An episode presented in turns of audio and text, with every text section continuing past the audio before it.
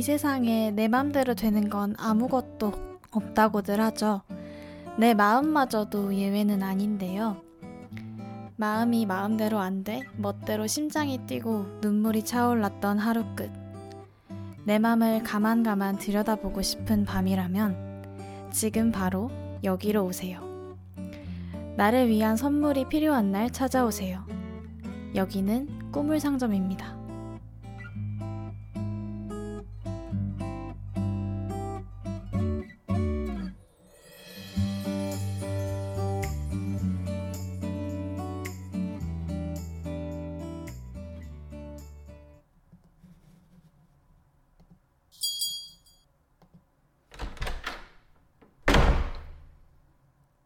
여러분 안녕하세요. 꿈을 상점 주인 꾸물입니다.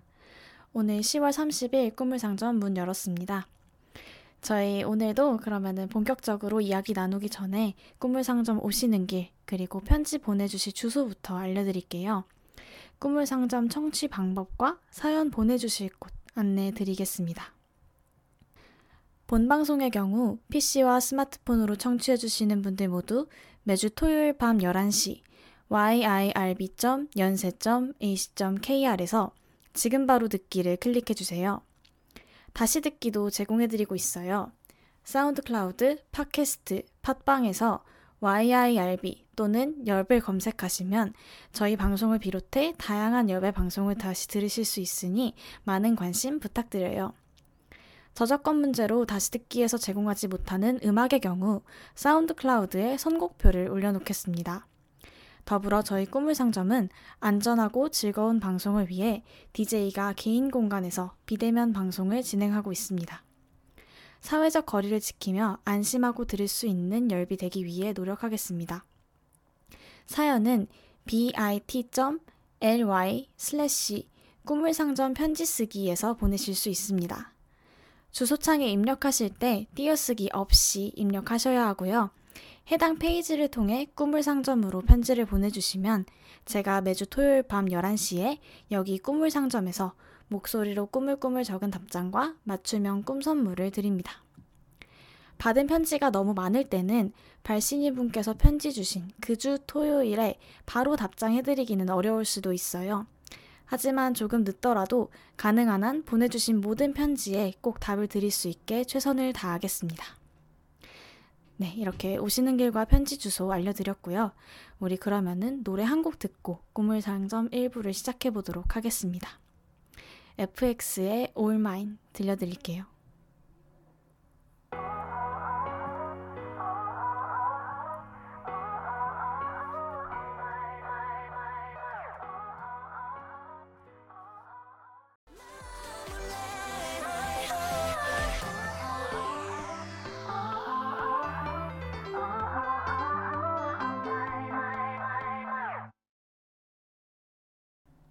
네, 여러분. FX의 올마인 듣고 오셨습니다.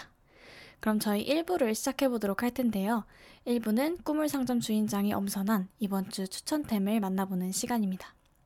제가 보고, 듣고, 읽고 저희 상점에 들여놓은 수많은 아이템 중에 특별히 여러분께 추천해드리고 싶은 것들을 소개해드리도록 하겠습니다.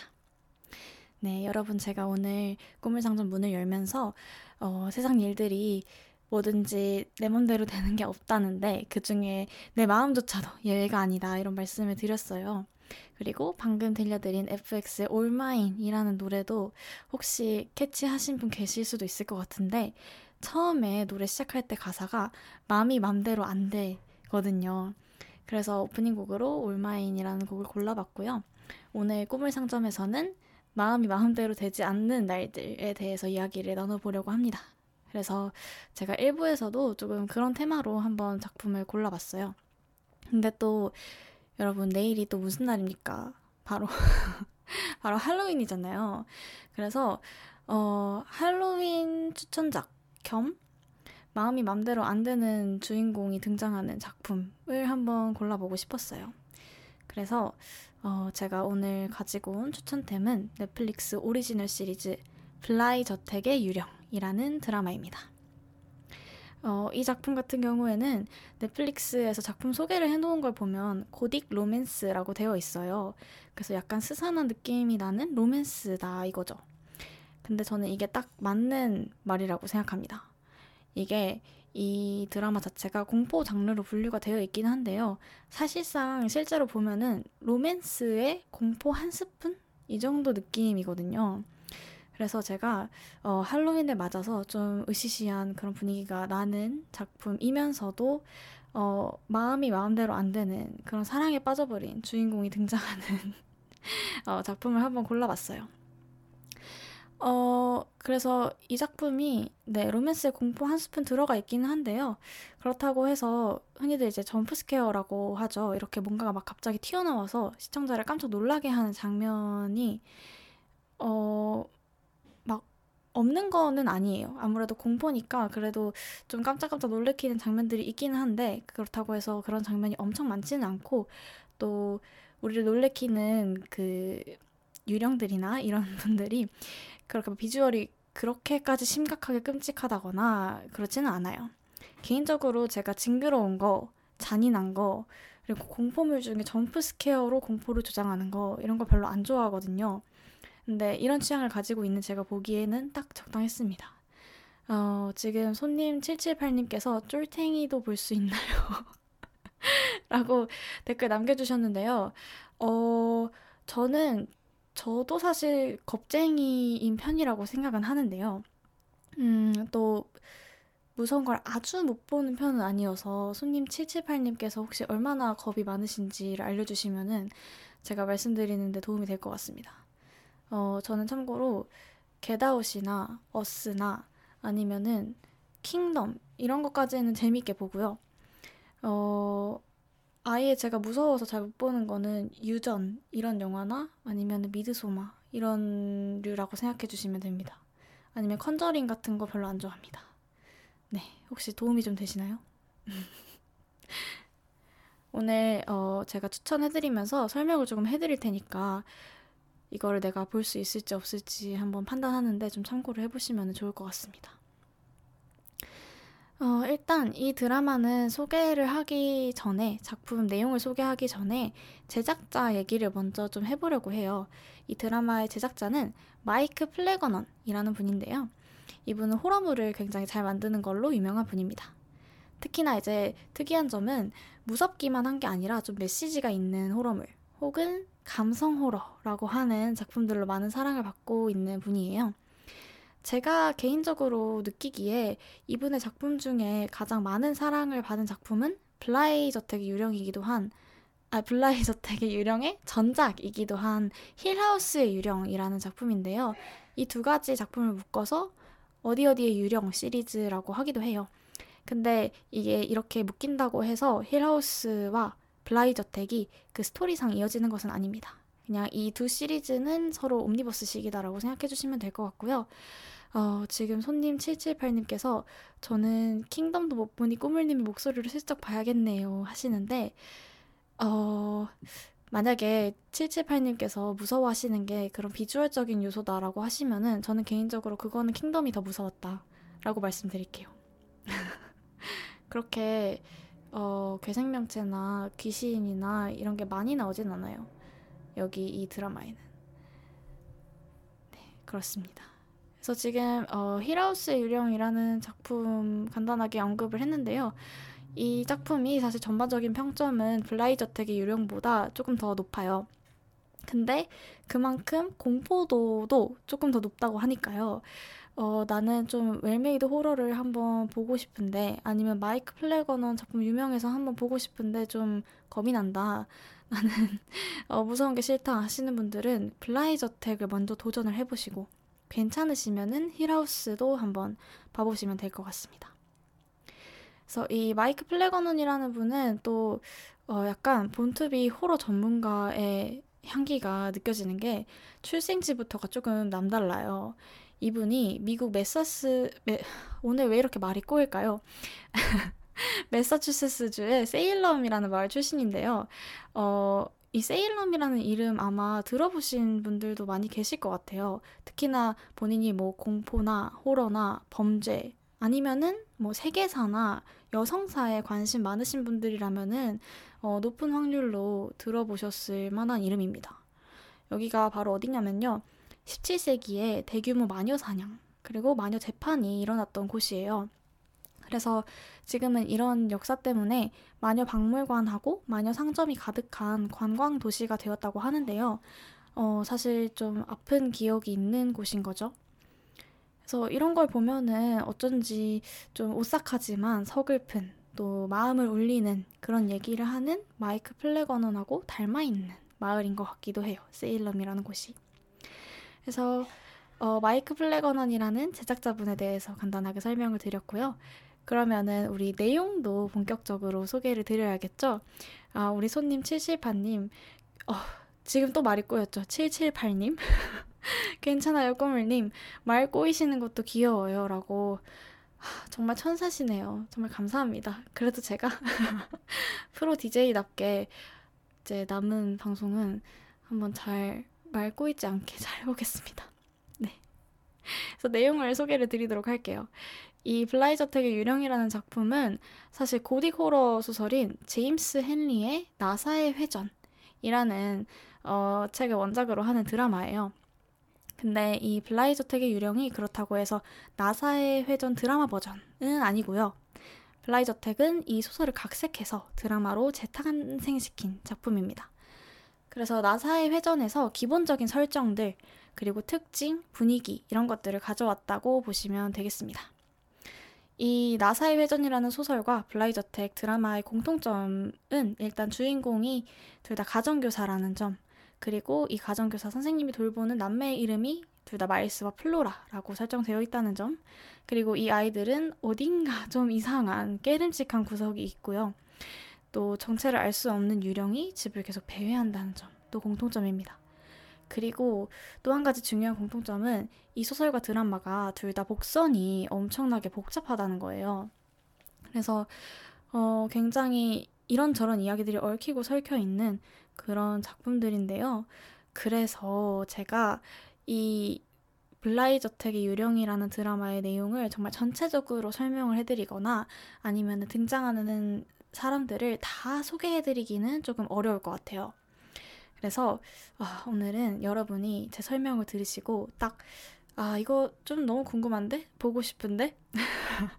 이런 생각이 들 만큼 딱 그만큼만 소개를 드리도록 하겠습니다.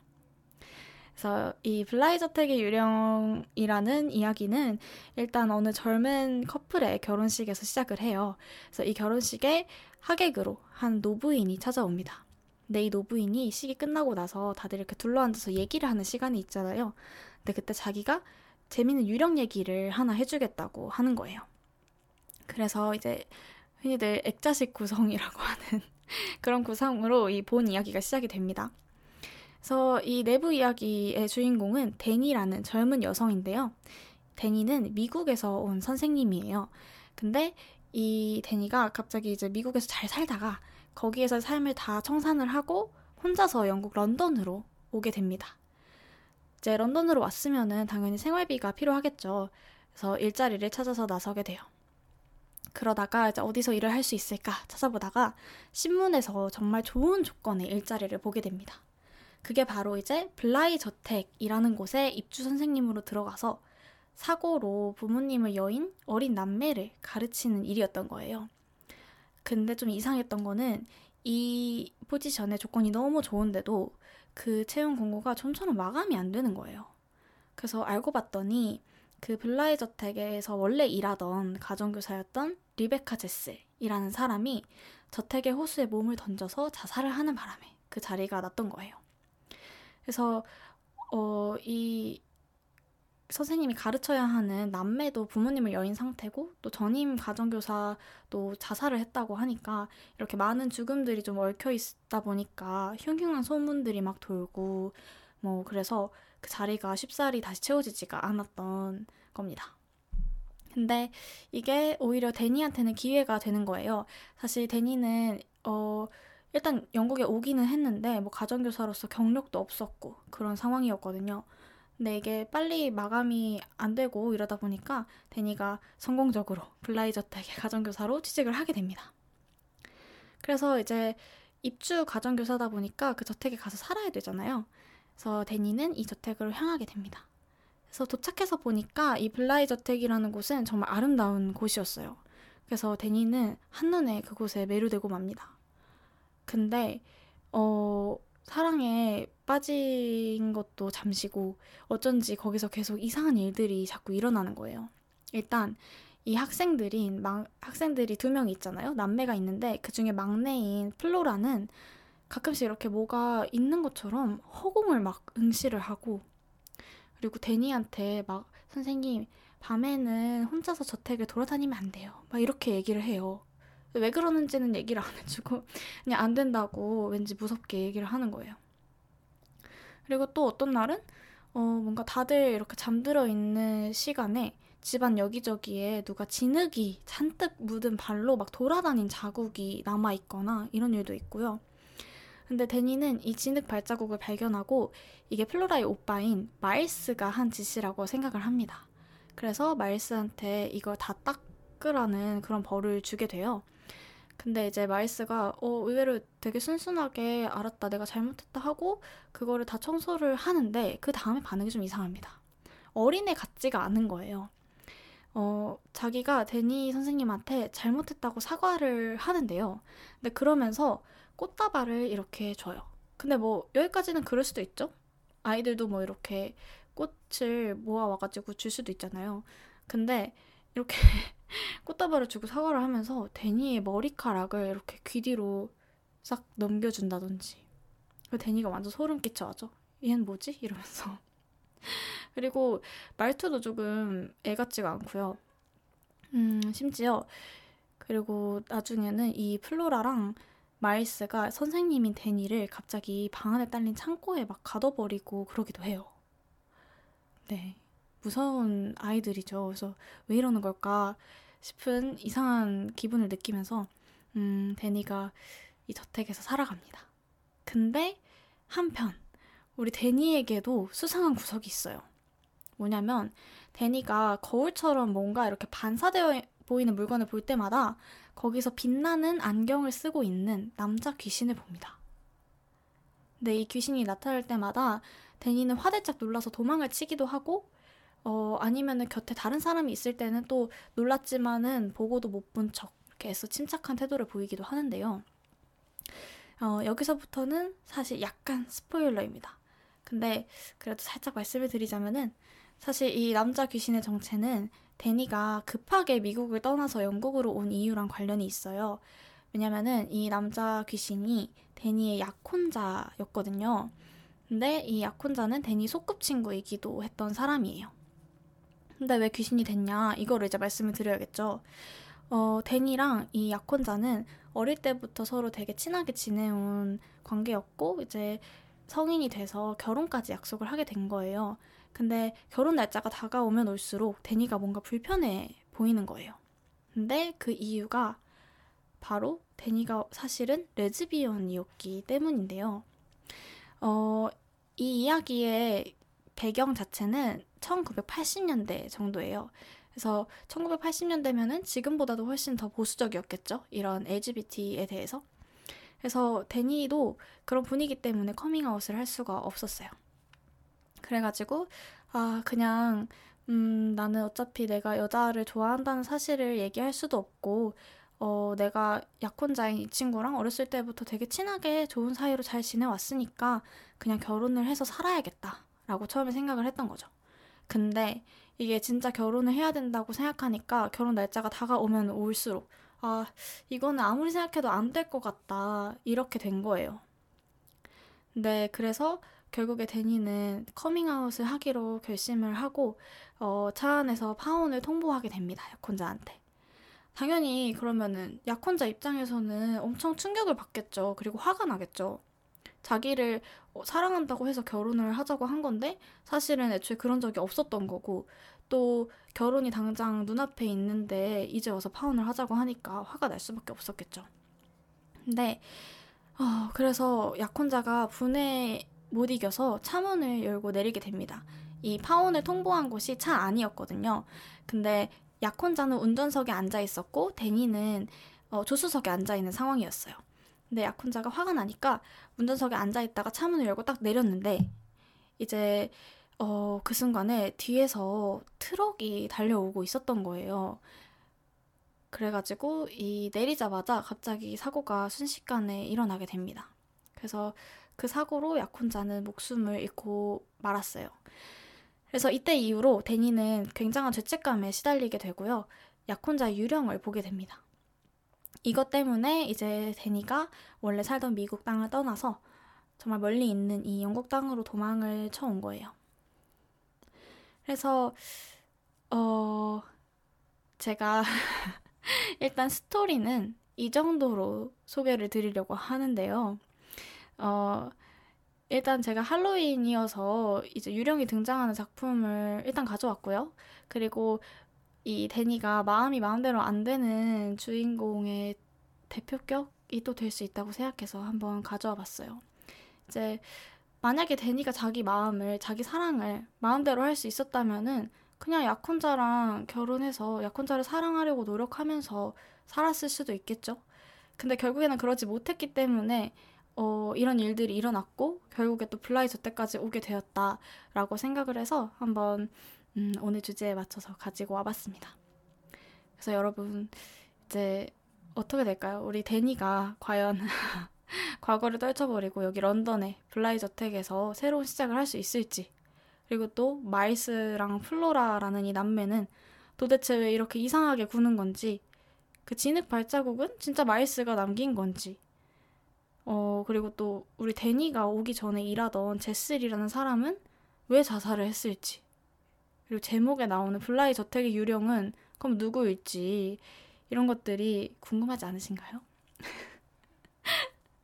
네, 혹시 궁금해지셨다면 넷플릭스에서 블라이 저택의 유령 검색하셔가지고 할로윈 기념으로 보고 주무시면 될 것 같습니다. 네. 어, 일단 저는 아까 처음에 이 작품 소개드리면서도 말씀드렸지만 이 작품이 전체적으로는 로맨스고 거기에 살짝 스산한 분위기를 얹은 그런 느낌이어서 좋았어요. 왜냐면은 아까 말씀드렸던 것처럼 제가 겁이 조금 많아서 너무 무서운 작품들은 잘 못 보거든요. 근데 이제 이 이야기 자체가 재미있고 또 마음을 울리는 절절한 로맨스였기 때문에 재미있게 볼 수 있었던 것 같습니다. 그러면서 약간의 쫄깃함을 더해주는 그런 향신료 정도로 공포 요소들이 작용을 해준 것 같아요. 그래서 어, 나는 좀 겁이 많지만 그래도 할로윈 분위기 즐기고 싶다. 아니면은 음, 이런 작품들 제목을 많이 들어봤는데 여태까지 무서워서 어, 한번 눌러보지도 못하고 있었다. 근데 이제 설명을 들으니까 조금 흥미가 생겼다 하시는 분들에게는 정말 강력히 추천을 드려보도록 하겠습니다. 그러면은 저희 할로윈에 맞는 작품 소개 드렸으니까 노래도 한번 그런 분위기 가득한 노래로 들어봐야겠죠. 어, 할로윈 분위기로 가득한 레드벨벳의 사이코 들으면서 1부 마무리 해보도록 하겠습니다.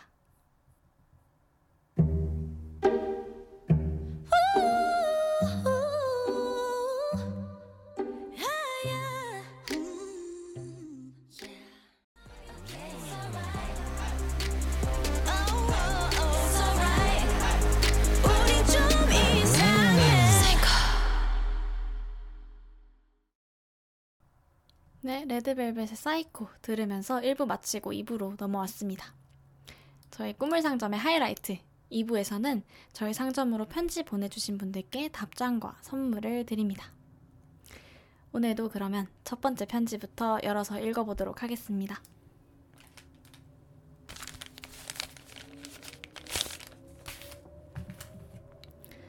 첫 번째 편지는 사람님께서 보내주신 편지예요. 안녕하세요, 꾸물님. 오늘은 고민이 있어서 이렇게 편지를 써봅니다. 요즘 제 고민은 감정 조절이 힘들다는 거예요. 어쩐 일인지 요즘 매일매일 각기 다른 사소한 이유로 속상하고 화도 나고 심지어는 눈물까지 나오더라고요. 밤에 자려는데 밖에서 나는 오토바이 엔진 소리가 너무 시끄러워서 울고 누가 밀어서 들고 가던 케이크가 망가져서 울고 때로는 그냥 이유 없이 속상하고 눈물이 나더라고요. 정말 사소해서 뭐 그런 걸로 그렇게까지 반응해? 라고 하는 사람들이 있을까봐 쉽사리 어디에 털어놓기가 참 힘들었어요. 그냥 마음이 아파서 내가 지금 조금 힘들어서 그런 거라고 생각하려고 많이 노력해봤지만 모르겠어요. 그렇게 생각하면 할수록 더 지치는 것만 같더라고요. 어떨 때는 내 마음 하나, 생각 하나 컨트롤 하지 못하는 제 자신이 너무 한심하고 초라해 보이기까지 합니다. 이렇게 한없이 작아지고 못나 보이는 제 모습을 드러내는 것도 사실 걱정이 됩니다.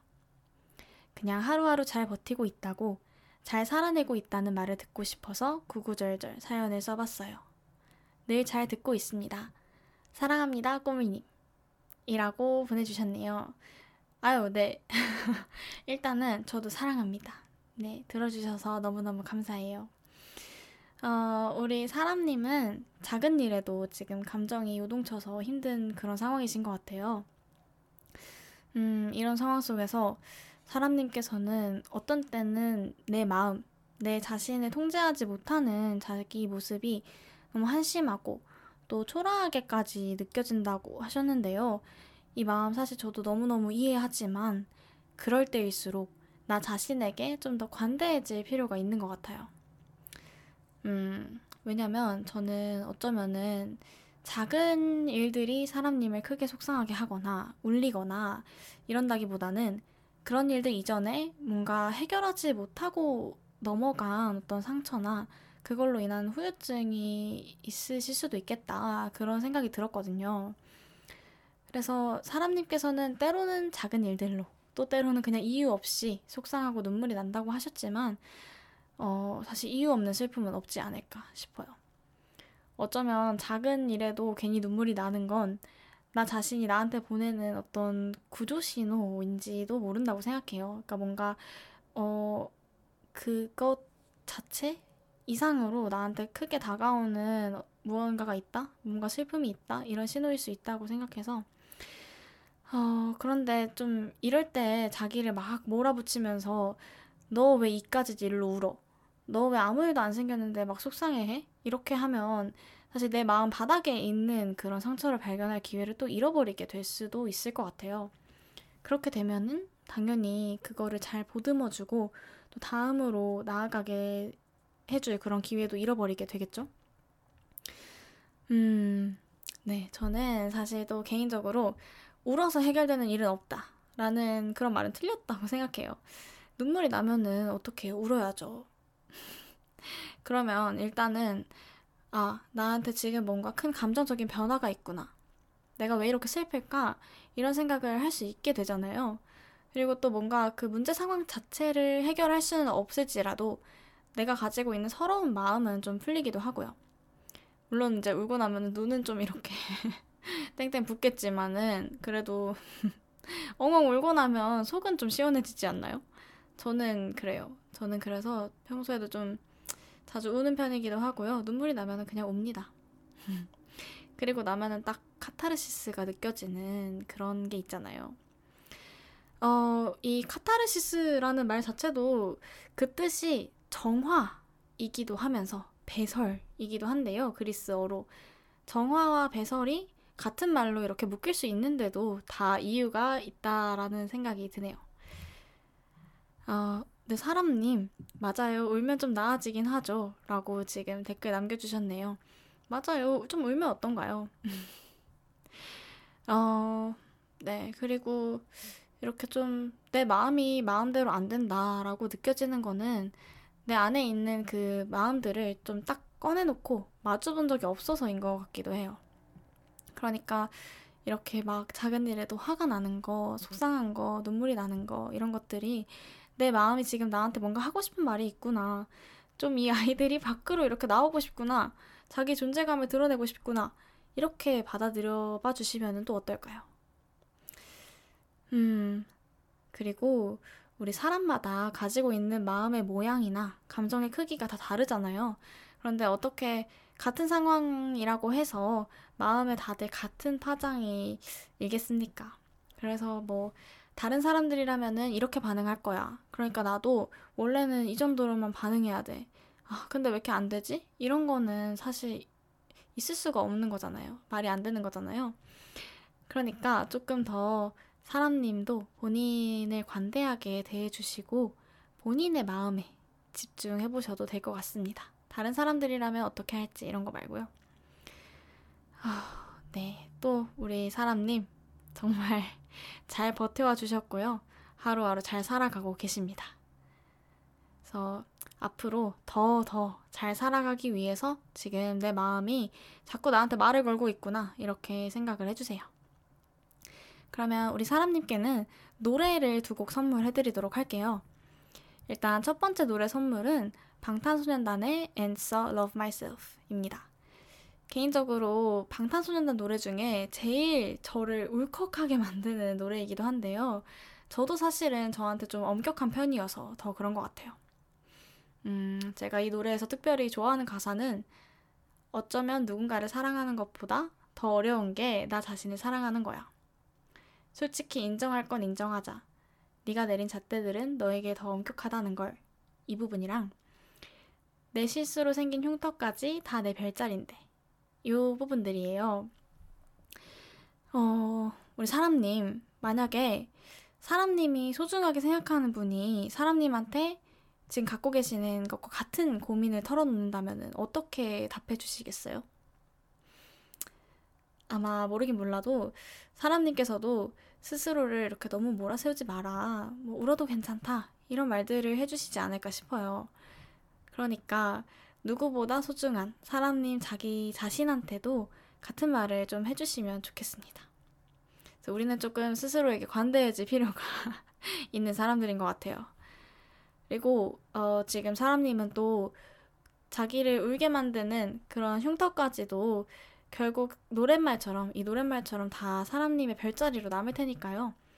본인 마음속에 남은 흉터들을 자꾸 외면하거나 감추지 말고 한번 이렇게 마주해 보면 좋겠습니다. 그리고 또 두 번째로 드릴 노래 선물은 아이유의 아이와 나의 바다라는 곡인데요. 이 노래도 정말 가사가 이렇게 마음에 콕 박히는 그런 노래예요. 사실 이 가사 중에 한 줄 한 줄 저를 울리지 않는 그런 라인이 없지만 저는 이 노래는 또 특히 끝부분이 너무 좋은 것 같더라고요. 어, 여기 가사는 그럼에도 여전히 가끔은 삶에게 지는 날도 있겠지. 또다시 헤매일지라도 돌아오는 길을 알아. 이건데요. 어, 이 노래 가사 전체에 담긴 이야기는 간단하게 말하자면 나는 원래 나 자신이 누구인지도 몰랐고 나를 사랑할 줄도 몰라서 되게 힘들었어. 근데 시간이 지나면서 이제 나는 진짜 나와 마주할 수 있게 됐고 세상으로 나아갈 수 있게 되었어. 이런 내용이에요. 근데 이제 그리고 나서 끝에 방금 전에 제가 읽어드린 저 가사가 나오는 거죠. 내가 이렇게 어둠을 극복할 수 있게 되긴 했지만 그럼에도 가끔은 삶에게 지는 날도 있을 거야. 그러면 뭐 분명히 또 힘들겠지. 하지만 나는 그렇다고 해도 다시 제자리로 돌아올 수 있다는 걸 알아. 이렇게 마무리를 하는 겁니다. 네, 정말 뭔가 들을 때마다 눈물이 나는 그런 노래인데요. 어, 우리 사람님도 뭐 가끔 삶에게 지면 어떻습니까? 그런 날도 있는 거죠. 뭐 삶이 나를 울리면은 좀 울면 어떻습니까? 중요한 거는 우리가 좀 헤맬지라도 돌아오는 길을 알고 있는 사람들이라는 거니까요. 네, 지금 손님 70님께서 사람님 눈물 닦아드려요. 토닥토닥. 사랑합니다. 라고 해주셨어요. 맞아요. 아, 우리 사람님 토닥토닥. 잘 살아오셨습니다. 앞으로도 더더 잘 버티고 또 잘 살아가시라고 우리 방금 어, 선물해드리기로 한 두 곡 띄워드리도록 할게요.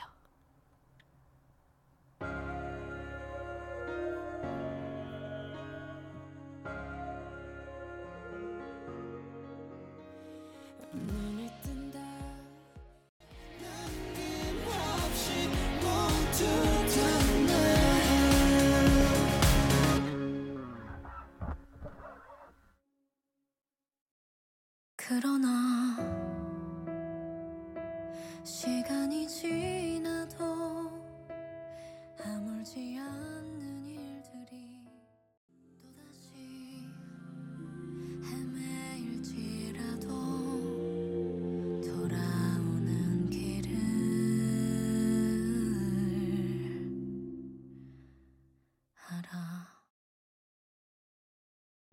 네, 저희 사람님께 보내드리는 두 곡 방탄소년단의 Answer Love Myself 그리고 아이유의 아이와 나의 바다 듣고 오셨습니다. 우리 노래가 나가는 동안 꿈을 상점 손님들께서 또 댓글 남겨주셨는데요. 어, 손님 481님께서 생각지 못한 기쁨이 기다리는 날도 많이 있답니다. 오늘은 울었지만 내일부터는 기쁜 일, 행복한 일 많으시길 바래요. 라고 얘기해 주셨고요. 또 사람님께서 마음이 너무 답답해서 남겼던 넋두리 내지는 하소연이었는데 다정한 답장 감사드려요. 앞으로는 저 스스로 저한테 울어도 괜찮다고 말해주면서 안아줘야겠어요. 하트. 꾸물님 사랑해요. 이렇게 댓글 남겨주셨습니다. 맞아요. 우리 사람님. 어, 생각지 못한 기쁨이 분명 기다리는 날들도 많을 거고요. 또 슬프면은 울어도 된다라는 거 꼭 기억해 주셨으면 좋겠어요. 그러면은 저희는 두 번째 편지 또 읽어보도록 하겠습니다.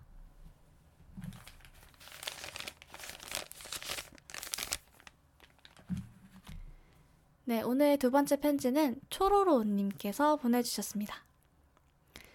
안녕하세요, 꾸물님. 저는 초로로예요. 저는 요즘 말랑말랑하고 싱숭생숭한 날들을 보내고 있어서 조언을 구해보고자 편지 보내요.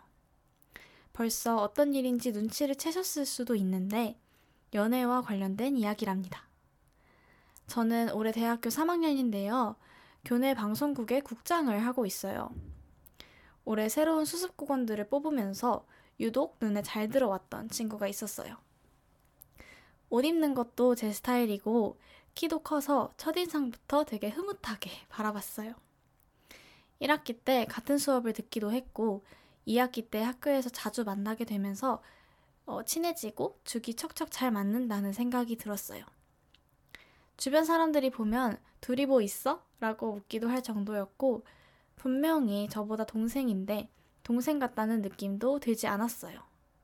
오히려 동갑이나 오빠 같다? 라는 생각이 들 정도로 생각하는 게 어리지 않다는 것도 되게 좋아 보였어요. 2주 전까지만 해도 제가 이 사람을 좋아하는 게 맞는지에 대한 고민을 하고 있었는데 그건 맞는 것 같아요. 입덕 부정기를 겪다가 인정한 느낌이죠. 이렇게 호감이 있는 사람이 생긴 것도 오랜만이라 저는 사실 조금 어색했지만 용기를 내서 적극적으로 행동했어요. 먼저 연락도 하고 학교에서 만나면 계속 은근슬쩍 옆에 있었어요. 처음엔 연락 답장도 느리고 톡이 오니까 답장하는 느낌이 들어서 풀이 죽었어요. 근데 그 친구가 점점 하루 동안 어떤 일이 있었는지 얘기해주고 자기 전에 새벽까지 카톡하고 일어나면 일어났다고 카톡하는 게 당연해지는 거예요. 학교에서 각자 집으로 갈 때도 제일 빠른 길이 아니라 저랑 같은 버스를 타고 가는 쪽으로 가고 여러 명이서 밥을 먹을 때도 항상 제 옆에 앉고요. 제가 방송국에 들어가면 쪼르르 저한테 오고, 제가 집에 늦게 들어갈 땐 새벽이어도 3, 40분 전화해주고, 사실 이번 주 토요일에 제가 사는 곳에 와서 둘이 놀기로도 했어요. 어, 이번 주 토요일이면은 혹시 오늘 아닌가요? 이 편지를 어제 보내주셨거든요. 어, 네. 제가 오해해도 되는 부분일까요? 사실 오해하고 싶어요. 저한테만 이렇게 대하는지, 이 사람 마음은 어떤지 물어보고 싶은데, 물어봐도 될까요? 너무 급한 건 아닐까요? 꼬물님의 조언이 필요해요. 라고 보내주셨습니다. 그러면서 또 추신을 또 붙여주셨는데, 추신, 제 닉네임은 그 친구가 저한테 붙여준 별명이에요. 헤헤. 라고 남겨주셨네요. 아, 우리 손님 778님께서 편지 들으시고 오해가 아닌 것 같은데. 라고 하시네요. 이거는 유죄다. 그러니까요. 저도 유죄라고 생각합니다. 아유, 저희 이번 편지는 아무래도 답장을 본격적으로 하기 전에 노래 한 곡을 먼저 좀 듣고 와야 될 것 같아요. 우리 에릭남하고 치즈가 부른 Perhaps Love 듣고 우리 초로로님처럼 말랑말랑한 마음이 되어서 돌아온 뒤에 좀 더 재밌게 얘기 한번 나눠봅시다. 사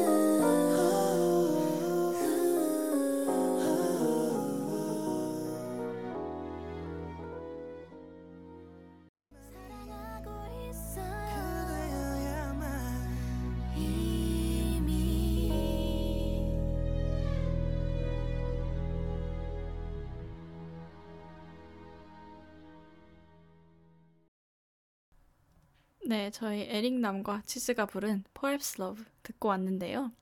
노래가 나가는 동안 정말 정말 많은 댓글을 남겨주셨어요. 정말 반응이 폭발적인데 일단은 우리 초로로님 너무 귀여우시다고 많이 말씀해주셨고 또 손님 70님께서 이건 뭐 답장이 필요 없는 것 같은데요. 그러니까 이거 사실 제가 아니라 초로로님의 그분께서 답장을 해주셔야 되는 거 아닐까요? 그리고 손님 778님께서 꿈물 상점 같이 듣고 계셨으면 좋겠네요. 그리고 손님 481님께서 초로로님의 그분도 듣고 계실 듯 이렇게 해주셨는데 어 그러니까요. 지금 생각해보니까 아까 편지 읽으면서 여러분도 들으셨죠? 토요일에 만나기로 했다고. 근데 그게 오늘이잖아요. 그쵸? 진짜 같이 듣고 계신 거 아닐까요? 그럼 좋겠네요. 어, 그리고 손님 145님께서 마음이 없는데 왜 새벽에 3, 40분 통화를 하겠어요. 마음이 없으면 30초 통화하는 것도 힘든데. 맞아요. 마음이 없는데 어떻게 30분, 40분씩 통화를 하겠어요. 그렇게 할 말이 많으려면은 일단 상대방한테 그만큼 관심이 있어야 되잖아요. 그쵸? 네. 그리고 손님 778님. 어, 망봉 렌즈 끼고 들어도 되는 사연인 거죠? 저 지금 박미선님 된 것 같은데. 여기 지금 다들 박미선님 되셨습니다. 저 포함. 다들 지금 망봉 렌즈 끼고 있습니다. 아우, 여러분, 정말 너무 스윗하지 않나요? 너무 귀여우시죠? 아, 정말 일단 초로로님 편지에서부터 설레는 마음이 너무 잘 느껴져가지고 저도 지금 제 광대가 지금 내려올 줄을 모르네요. 아유, 입덕부정기를 겪으셨다고 했는데 그렇지만 역시 좋아하는 마음만큼 또 마음대로 되지 않는 게 없는 것 같습니다. 어, 일단은 저한테 조언이 필요하다라고 음, 해주셨으니까 그래도 조금 생각을 해보자면은 아, 저는 음, 초로로님께서 그분 마음은 어떤지 물어보고 싶은데 그래도 될지 너무 급한 건 아닐지 저한테 물어봐 주셨는데 저는 사실 개인적으로는 좀 신중한 편이에요. 근데 이 신중하다는 게 좀 기간을 오래 두고 내 마음은 어떤지 그리고 또 그보다 앞서서는 그 상대방이 어떤 사람인지를 지켜본다는 뜻이고요. 뭔가 마음이 확실하다라고 하면은 후회가 남지 않게 확실히 마음을 정해, 전해야 한다라고 생각을 하는 타입입니다.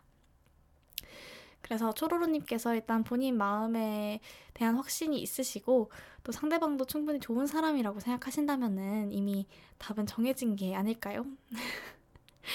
아, 근데, 근데 만약에 지금 초로로님께서 성급한 게 아닐까 하고 걱정하시는 게, 어, 내가 지금 갑자기 너무 들떠가지고, 아니면은 오랜만에 느낀 설렘 때문에 갑자기 이렇게 막 휩쓸려서 이러는 건가 싶으신 거라면은, 그러면 조금 더 신중해지셔도 될 것 같습니다. 하지만 그게 아니라 아직은 나만 혼자 좋아하고 있는데 너무 성급하게 상대방의 마음을 물어보는 게 아닐까. 그런 의미에서 성급한 게 아닐까 하시는 거라면은, 음, 글쎄요. 여러분 어떻게 생각하시나요? 뭐, 조만간에 용기를 내봐도 되지 않을까요?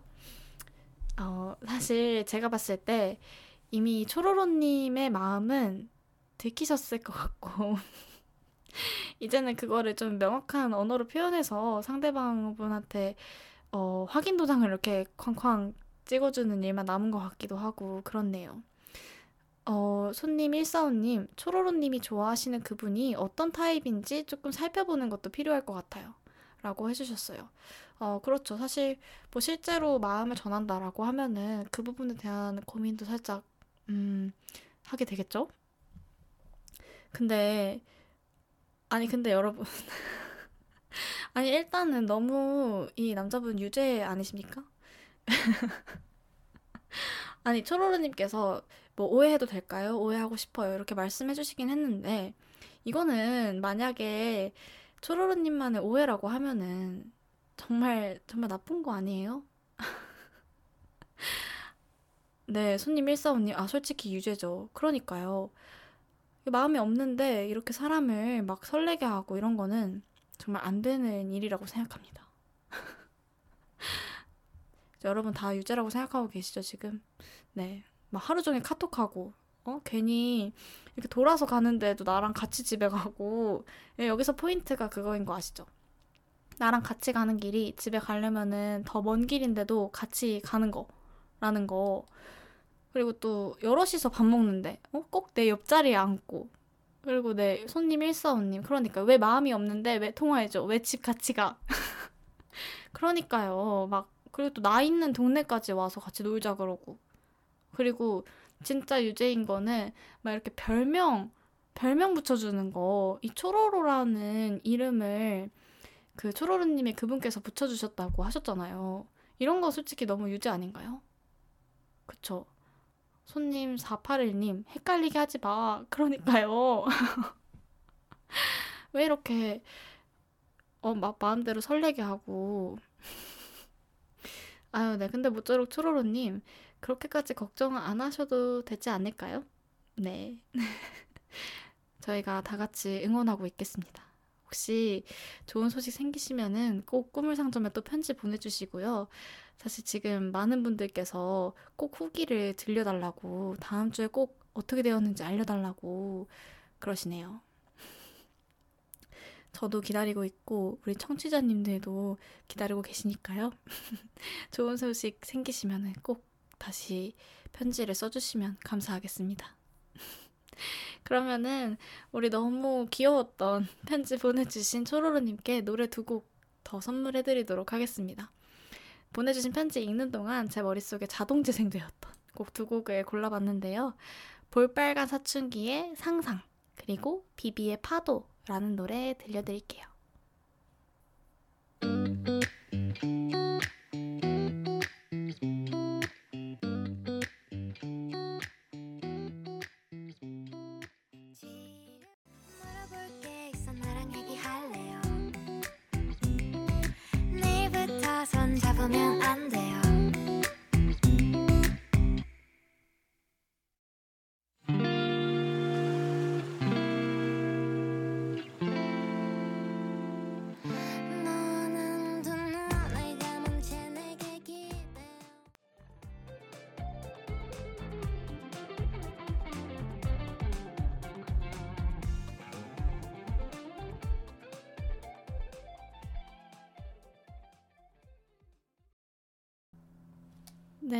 저희 어, 볼빨간 사춘기의 상상 그리고 비비의 파도 우리 초로로님께 보내드리고 돌아왔습니다.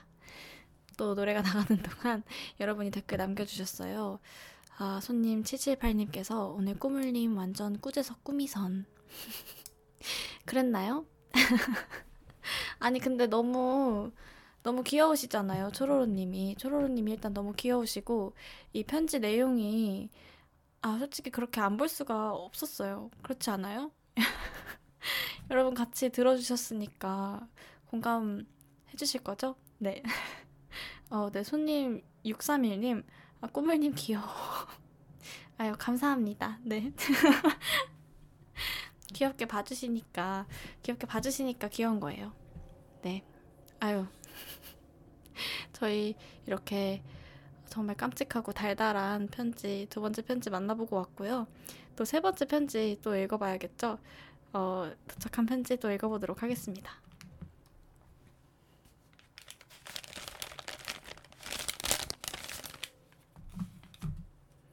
네, 세 번째 편지는 누누님께서 보내주셨습니다. 미국에서 축구 겸 공부하고 있는 누누라고 합니다. 미국에서 부상 이후에 첫 시즌을 보냈어요. 한국에서부터 무릎 부상을 달고 살았습니다. 그런 만큼 이번 시즌에 대한 기대와 간절함이 매우 컸어요. 어제 남은 한 경기와 상관없이 리그 우승을 했습니다. 하지만 곧 있으면 왕중왕전이라는 또 큰 대회가 다가오는데 또다시 무릎이 말썽이에요. 왜 항상 큰 대회를 앞두고 무릎이 말썽인지 모르겠습니다. 아픈 건 몸인데 왜 항상 정신적으로 이렇게 힘들까요?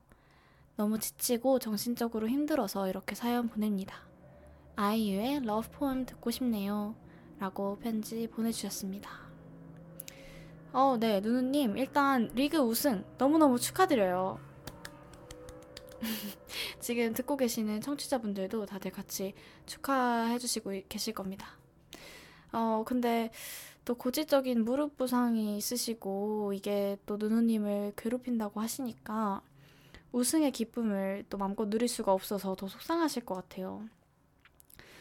그리고 또 아픈 건 몸인데 왜 항상 정신적으로 이렇게 힘들게 되는 걸까요? 하고 말씀을 해주셨는데 사실 어떻게 보면 당연히 이럴 때일수록 마음이 더 힘든 법인 것 같아요.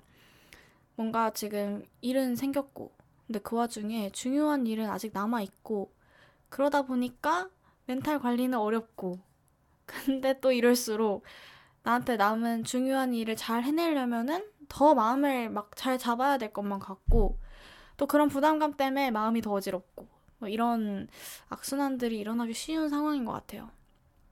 또 우리 누누님이 미국에서 유학 중이라고 하셨는데 지금 집을 떠나서 타지에 계시는 와중에 몸까지 아프니까 아무래도 더 지치실 수밖에 없을 것 같습니다. 원래 다들 외국에 나가서 아플 때가 제일 서럽다고 그러잖아요. 어, 이럴 때는 사실 뭐 물리적으로 서로 연결되어 있는 만큼 힘이 되기는 아무래도 어렵겠지만 그래도 누누님을 소중하게 생각하는 분들 또 반대로 누누님이 소중하게 생각하는 분들과 좀 지금의 불안하고 지치고 힘든 그런 마음을 나눠보시는 것도 도움이 될 수 있지 않을까 생각합니다. 네, 손님 70님께서 어, 우리 누누님 리그 우승 축하해 주시면서 운동하는 거 엄청 엄청 힘드실 텐데 부상까지 유유라고 해주셨어요. 그러니까요. 이게 지금 어, 운동하는 것 자체만으로도 힘드실 텐데 부상이 있으시니까 몸도 힘들고 마음도 힘들고 그러실 것 같네요. 그래서 혼자 좀 그런 마음의 부담을 안고 계시지 마시고 본인에게 떠오르는 마음들을 좀 더 자연스럽게 받아들이고 또 주변에 이렇게 흘려보내주시면 좋을 것 같아요. 어, 손님 145님, 멘탈 관리가 어려우니까 더 멘탈이 깨지는 것도 있잖아요. 누누님 마음 잘 알아요, 유유. 라고 해주셨어요. 그렇죠. 정말 저도 너무 이해가 됩니다. 이게 멘탈 관리를 잘 해야 한다라고 생각할수록 더 그게 어려워지는 것 같아요. 이게 원래 잘하려고 욕심을 내면 낼수록 어쩐지 뭔가 일이 막 꼬이고 이럴 때가 있잖아요. 그런 것처럼 아, 나 이거 반드시 잘 해야 돼. 나 멘탈 지금 잡아야 돼. 이렇게 생각하면 할수록 더 이렇게 멘탈이 왔다 갔다 흔들리는 그런 면이 또 있는 것 같습니다. 어, 제가 또 해드리고 싶은 말씀은, 음, 누누님이 가지고 계신 간절함의 힘을 한 번 더 믿어보시는 건 또 어떨까 하는 생각이 드네요. 어, 사실 한국에 계시던 누누님을 뭔가 미국까지 가게 한 것도 그렇고 또 계속 있었던 그런 부상도 한 번 더 이렇게 딛고 이번 시즌에 우승을 할 수 있게끔 한 것도 결국에는 다 그런 누누님의 간절함 그리고 간절함이 낳은 노력의 결과물들이었을 테니까요. 이번에도 마찬가지로 무사히 넘어가고 이제 앞으로 있을 왕중왕전에서도 우승하실 수 있을 거예요. 아, 사실 우리 편지 보내주신 누누님이 저랑 되게 오래 알고 지냈고 저랑 정말 가까운 분이에요. 제가 이렇게 어, 처음 뵙는 분인 것처럼 답장을 드렸지만 저는 근데 오히려 그래서 항상 위로나 응원의 말씀을 드리는 게 좀 더 조심스러웠던 면이 있는 것 같아요. 뭔가 제가 되게 소중하게 생각하는 사람인 만큼 도움은 되어주고 싶은데 크게 해줄 수 있는 게 또 없기도 하고 이것저것 이렇게 막 말을 하다 보면은 괜히 제 말이 너무 가볍거나 쉬운 위로처럼 들릴 것 같기도 하고요. 또 제가 아무래도 누누님과 같은 상황에 놓여볼 수는 절대 없는 거니까요. 내가 이해하지 못하면서 이해하는 것처럼 말하는 것 같이 들릴까봐 또 그게 걱정이 되었던 것 같습니다. 어, 근데 저는 이런 와중에 누누님이 아이유의 Love Poem이라는 노래를 신청해 주셔서 너무 감사했어요. 왜냐면은 이 노래가 들어있는 앨범 소개글이 딱 제 마음 같아가지고 누누님께도 꼭 읽어드리고 이 Love Poem이라는 곡을 들려드리고도 싶었거든요. 그래서 이 아이유가 Love Poem이라는 앨범을 만들면서 소개글 쓴 거를 지금 잠깐 읽어드리도록 하겠습니다. 인간의 이타성이란 그것마저도 이기적인 토대 위에 있다. 사랑하는 사람이 홀로 고립되어 가는 모습을 보는 것은 힘든 일이다. 아무것도 해주지 못하고 지켜보기만 하는 것이 괴로워 재촉하듯 건넸던 응원과 위로의 말들을 온전히 상대를 위해 한 일이라고 착각하곤 했다. 나는 여전히 누군가 내 사람이 힘들어하는 모습을 보면 참견을 참, 잘 참지 못한다. 하지만 이제는 나의 그런 행동들이 온전히 상대만을 위한 배려나 위로가 아닌 그 사람의 평온한 일상을 보고 싶은 나의 간절한 부탁이라는 것을 안다. 염치 없이 부탁하는 입장이니 아주 최소한의 것들만 바라기로 한다. 이 시를 들어달라는 것, 그리고 숨을 쉬어달라는 것. 누군가의 인생을 평생 업고 갈 수 있는 타인은 없다. 하지만 방향이 맞으면 얼마든 함께 걸을 수는 있다. 또 배운 게 도둑질이라 나는 나의 사랑하는 사람들에게 얼마든 노래를 불러줄 수 있다. 내가 음악을 하면서 세상에게 받았던 많은 시들처럼 나도 진심 어린 시들을 부지런히 쓸 것이다. 그렇게 차례대로 서로의 시를 들어주면서 크고 작은 숨을 쉬면서 살았으면 좋겠다. 라고 앨범을 소개를 해주셨어요. 그래서, 음, 누누님도 부디 누누님을 위해서, 그리고 또 저를 위해서 평온하게 지내셨으면 좋겠습니다. 그리고 제가 늘 누누님의 평온한 일상을 위해서 온 마음을 다해서 기도하고 있다는 거 알아주셨으면 좋겠어요. 또 그렇게 계속 같이 아주 오래오래 같은 곳을 보면서 함께 걸어갈 수 있었으면 좋겠습니다. 어, 우리 손님 145님께서 인간의 간절함은 못 여는 문이 없다는 드라마 도깨비의 대사 한 줄이 떠올라요. 누누님이 원하시는 일들 모두 다 잘해내실 수 있을 거예요. 화이팅입니다. 그리고 손님 481님께서 맞아요. 문이 있어도 두드려야 열린대요. 힘든 시간 보내며 열심히 두드리고 계시니까 문이 열리고 원하는 곳으로 가는 길이 열릴 거예요. 라고 댓글 남겨주셨어요. 네, 그렇습니다. 누누님. 간절함으로 열지 못하는 문은 없을 거예요. 그리고 그걸 가지고 또 두드려야 열리는 문들이 있는 법이니까요. 분명히 지금의 어떤 두드림들이 어, 원하는 곳으로 누누님을 인도해 주리라 믿습니다. 그러면은 저희 이런 마음 담아서 누누님이 신청하신 곡 Love Poem 보내드리고요. 또 빠른 시일 내에 다시 그라운드에서 훨훨 날아다니실 수 있게 될 거라는 그런 확신을 담아서 테일러 스위프트의 Soon You'll Get Better 들려드릴게요.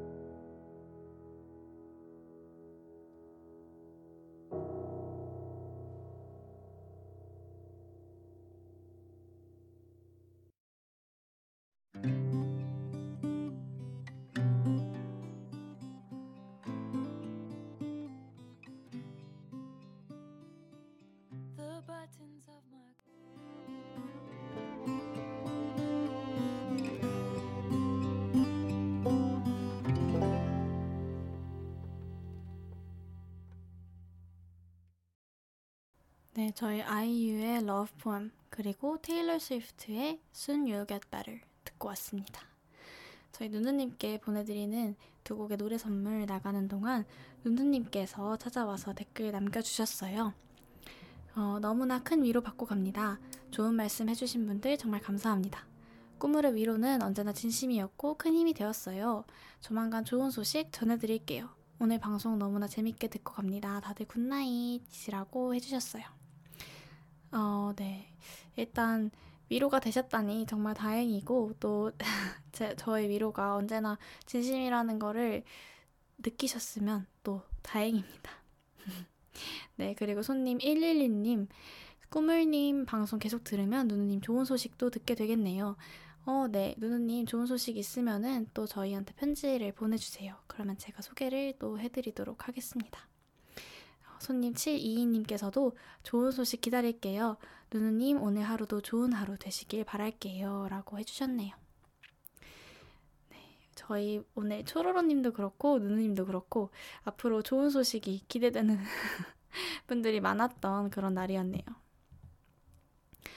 저희 그러면 아쉽게도 또 오늘 꿈을 상점 벌써 닫을 시간이 다 됐습니다. 오늘 보내드린 선물들은 또 어떠셨나요? 제가 이렇게 보내드린 선물과 함께 다들 편안한 밤 보내시기를 바래요. 저는 다음 주 이 시간에도 여기 꿈을 상점에서 여러분들 기다리고 있을 거고요. 그동안 일주일 동안 편지도 많이 많이 보내주시면 감사하겠습니다. 네, 오늘은 마음이 마음대로 되지 않는 순간들에 대해서 이야기 나눠보았는데요. 때로는 흘러가는 대로 마음을 따라가 보는 일도 필요하다는 생각이 드네요. 흘러 흘러가는 길에 힘든 순간도 분명히 있겠지만 여러분을 사랑하고 또 여러분이 사랑하는 사람 여러분이 사랑하는 사람들이 같이 그 길을 가고 있다는 거, 또 저도 그 길에 함께라는 거 꼭 기억해 주세요. 그러면 오늘 마지막 곡으로 딕펑스의 같이 걸을까 보내드리면서 꿈을 상점 문을 닫도록 하겠습니다. 여러분 모두 안녕히 주무세요.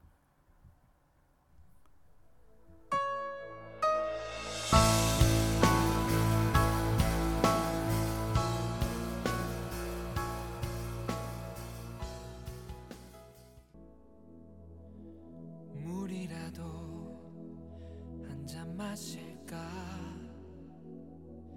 우린 이미 오래 먼 길을 걸어온 사람들이니까.